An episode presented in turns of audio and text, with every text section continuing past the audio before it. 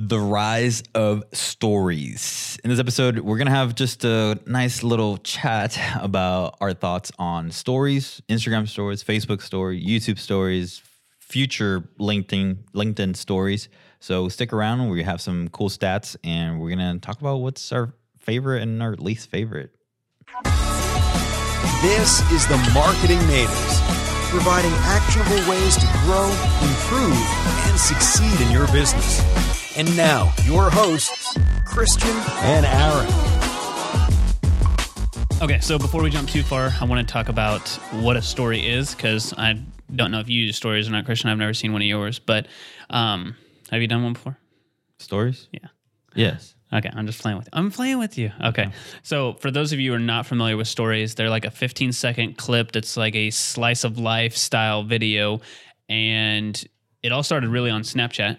It's not slice of life. You don't do slice of life. You said video. It doesn't necessarily have to be a video. It doesn't have to be a video, but it is. It can be up to 15 seconds uh, for the video style. I would encourage people to do the video, but the way that it started anyway was a video, at least from whatever I remember, which was Snapchat. And I remember Snapchat starting it and then Instagram, I can't remember the time frame, but I remember when Instagram announced like, hey, we're gonna do our own stories feature. And I remember testing them and it was like Instagram was just like crazy how many more people were looking on stories there. So it's kind of like a little history slash 15 seconds of a picture or video slice of life. And that's kind of explained a story, I guess. Yeah, and I guess it's good to note that stories are on Facebook now. Yes. Stories are, I think, getting added to LinkedIn. Yeah. Yeah. I saw that the other day. And I mean, more and more platforms are adding this type of content where it's just more organic. You can post whatever you Mm-hmm. want. You're not as worried about the nitty gritty details about the the, professionalism. caption or yeah, or does this picture have the right filter X Y Z? Mm-hmm. Um, are these the correct hashtags? It's more of a in the moment. You're just posting. Yeah, one of the things that I was as I was doing some research too is like we're now seeing more people navigate towards stories. Before it was like a secondary platform. Mm-hmm. You know, you went to Instagram and you're like, "Oh, I'll check out some stories later." But now it's like if you go to Instagram, at least for me, if I go to Instagram, the first thing I look at is stories, not necessarily like go scroll through the feed as much. Do you do that or do you look through the feed more? It depends on my mood. So it could be your first platform, or could, so it's. But mostly, I guess, whenever people started, it was like they went to the platform, they went to Facebook, they went to Instagram, they went to Snapchat, mainly to see like specific things uh, on the, I guess, the post. Snapchat's a little bit different, but like the post, and now you may choose stories over something else, and I will say this on Facebook, I don't ever watch stories. yeah.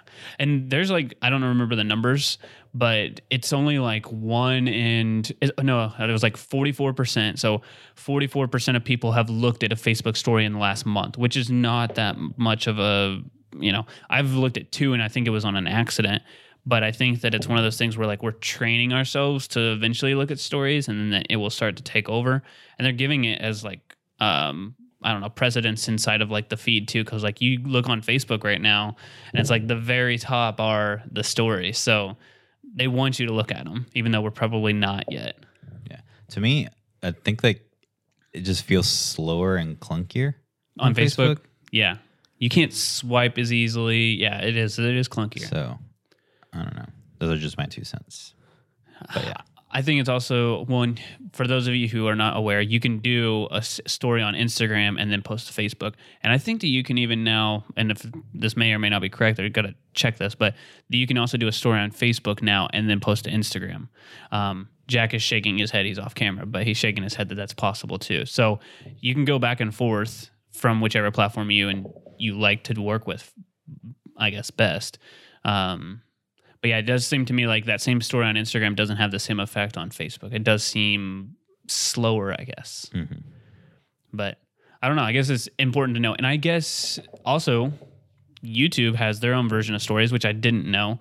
Uh, they aren't doing as well, but I guess it's important to note that YouTube is trying to do stories, and YouTube has 2 billion ish monthly active users, and they're starting to push stories as well. So they're trying to figure out a way to incorporate stories into the way that you consume YouTube videos too, which I don't know because for YouTube, I feel like I go there for more long form t- content than short form, but maybe they're trying to take up more of that marketplace. Well, I mean, if you think about creators on YouTube, they don't have a way to necessarily communicate with their audience other than via video, right? Mhm. So what creators are doing is they're going to Twitter, they're going to Reddit, they're going to all these other places and I think YouTube is paying attention to that and saying we need to include something like stories where these creators can just ask a quick question, you know, to their audience, and they're able to just answer it um, within stories and things like that, and communicate with their audience through that method, instead of just having to do a video and post a video in order to communicate with them and keep them right there on the platform. Yeah. And yeah, you're right. And you can go and find them like to find the email or whatever else like but you have to search like crazy to try to find it and there's no direct communication. So, and we just got confirmation here that like yeah, stories are available but you also have to have a large account to be able to do it. So it's like Yeah. us over here with less than a little bit less than a thousand subscribers. Hopefully by the airing of this video we hit a thousand. I don't know when it'll be out there.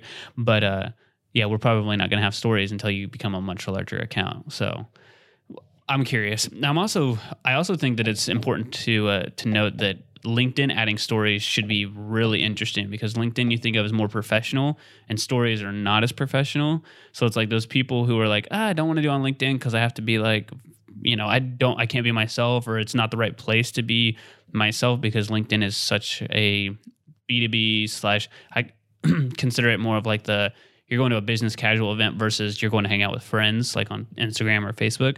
But now adding the stories feature, it allows you to be in your office or us doing a story literally like this, where we could be doing something professional, but it's more uh, less polished, I guess. So I think that will be a huge explosion on LinkedIn. Yeah. I mean, I've seen, like, for example, on, on TikTok, you see professional people, professional finance coaches, and things like that, um, trying to hit a younger demographic. And I mean, they're doing an excellent job, still being professional, um, but using the platform in a way that is just highly engaging with the audience. So I think with LinkedIn, obviously, they want to attract more people and all that. So it's just a matter of time till everyone has a, a mixture of everything. You know, um, we're talking specifically about stories, but you know, all these platforms eventually kind of look the same, even though LinkedIn is more towards professionals. They're they're still adding some of the features from you know uh, Instagram and eventually like maybe even things like from TikTok, um, which just seems counterintuitive from a just looking at the other platform and seeing like okay this is for this type of demographic. Um, but i think that type of demographic is also on those other platforms and doing those things already. So they're already trained to you know use those tools it's just a matter of yeah like you're saying implement it in a different way so it's not going to be dancing videos or anything like that Right. but it's still going to be uh, highly consumable content highly valuable content right um, right there from within linkedin Yeah, I'm probably most excited about that. The YouTube one we can't really touch as well, but LinkedIn, yeah, that's a good point. And it's also, I guess, important to note that with the LinkedIn stories, we don't know like if that's going to be a really good reach too, because LinkedIn has crazy organic reach right now. So like, are there stories and you got ten thousand followers or five thousand connections or whatever? Are you going to reach all of those people? Whereas Instagram and Facebook, they know they can't reach those people. So will you be able to reach a ton of people doing that? Um, so it may be something to note for you as a business owner. If LinkedIn is your platform of choice and you're already getting a bunch of organic reach, once they roll out live video for you, in which they've rolled that out, but um, stories for you, that may be something to jump on because the platform's creating that feature for a reason. So the reach may be insane.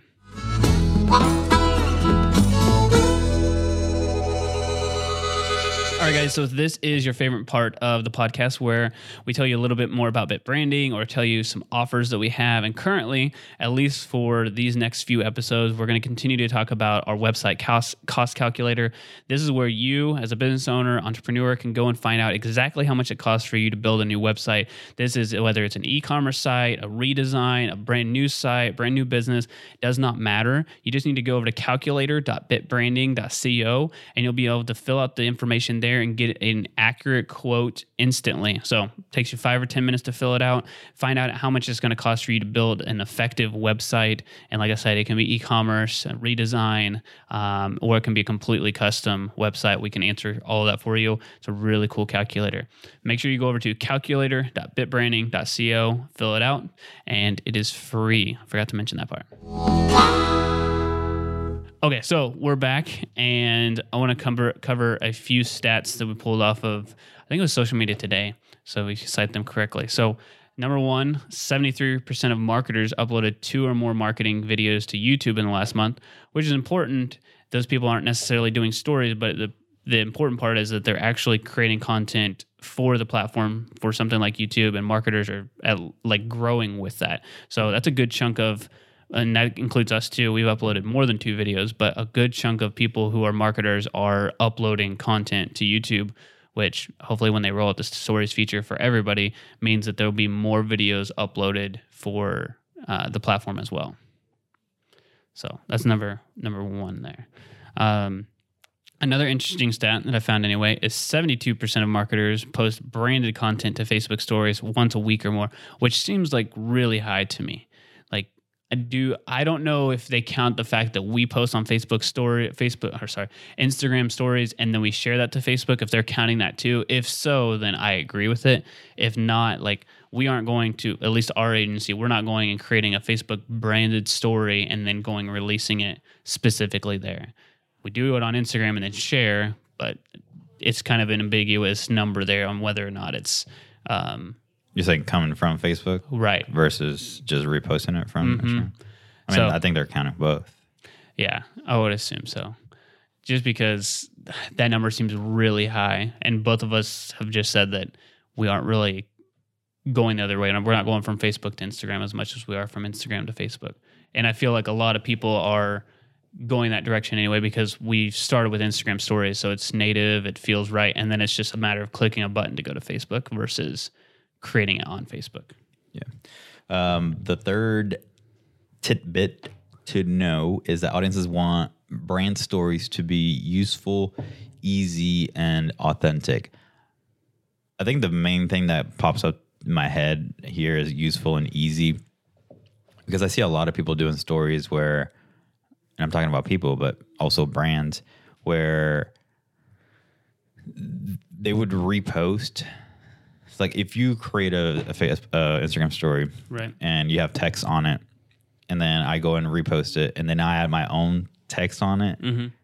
like you get super confused on what to read first, who posted, the, you know, what what text belongs to what post. Yeah. Um, and a lot of people are doing that, and it's just so much text on these stories, and it's just like a mess, and it's not easy or useful um, when it comes to that. So I think to some extent people are using stories incorrectly when it comes to the amount of text and maybe not using a signature text that they use all the time. Right. So like that would maybe signal to me like, oh yeah, this is Aaron's font that he always uses with the blue background or whatever. Right. Um, and that would be easier to consume and digest versus seeing like a bunch of different fonts with different backgrounds with, from a previous post and then the current post. Um, so to me, that I think that's the the worst thing that I've seen on a story so far.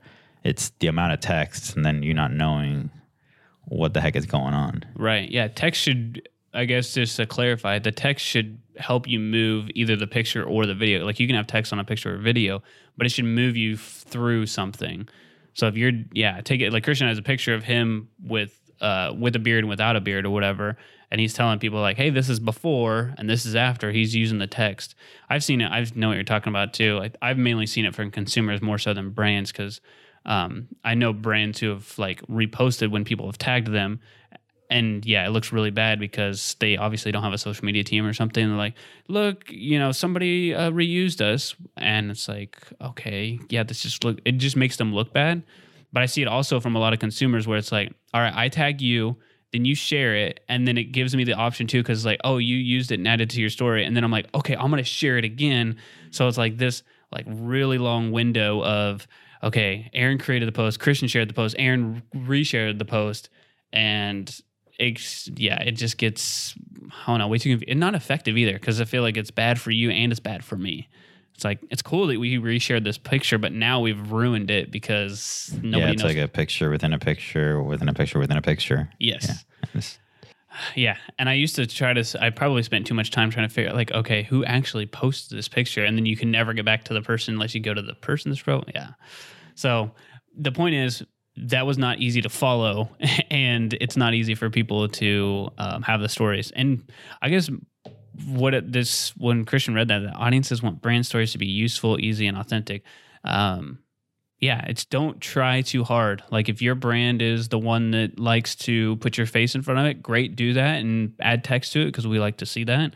Or if you're the one who likes to tell the story through pictures, do that. Like there's no right or wrong way to do it, but if you are making it easy and it is authentic and it is engaging, then it's going to do really well. There's no, um, I think you taught this last month about it doesn't matter to Instagram whether or not it's a picture or a video. It's they're weighted the same, right?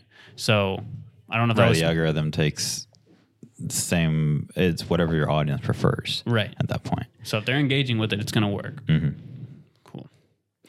All right. So that's all the tips we had. I don't know if you had any extra ones. Um, if there was uh, anything that I really wanted to throw this out there because I think it's important to talk about stories, which is why I chose the topic. But I didn't know if there was anything that recent that you've.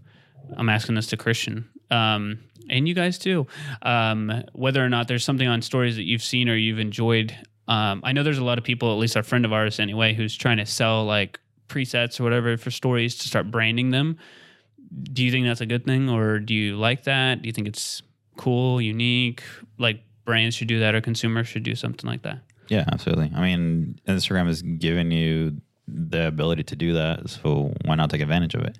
Um, and I think what Aaron's talking about is um, stickers. So on your phone, if you go to your regular camera roll and then you copy a picture and you go back to Instagram, that picture is going to show up in the little corner on the stories mm-hmm. as for you to paste that right into your story.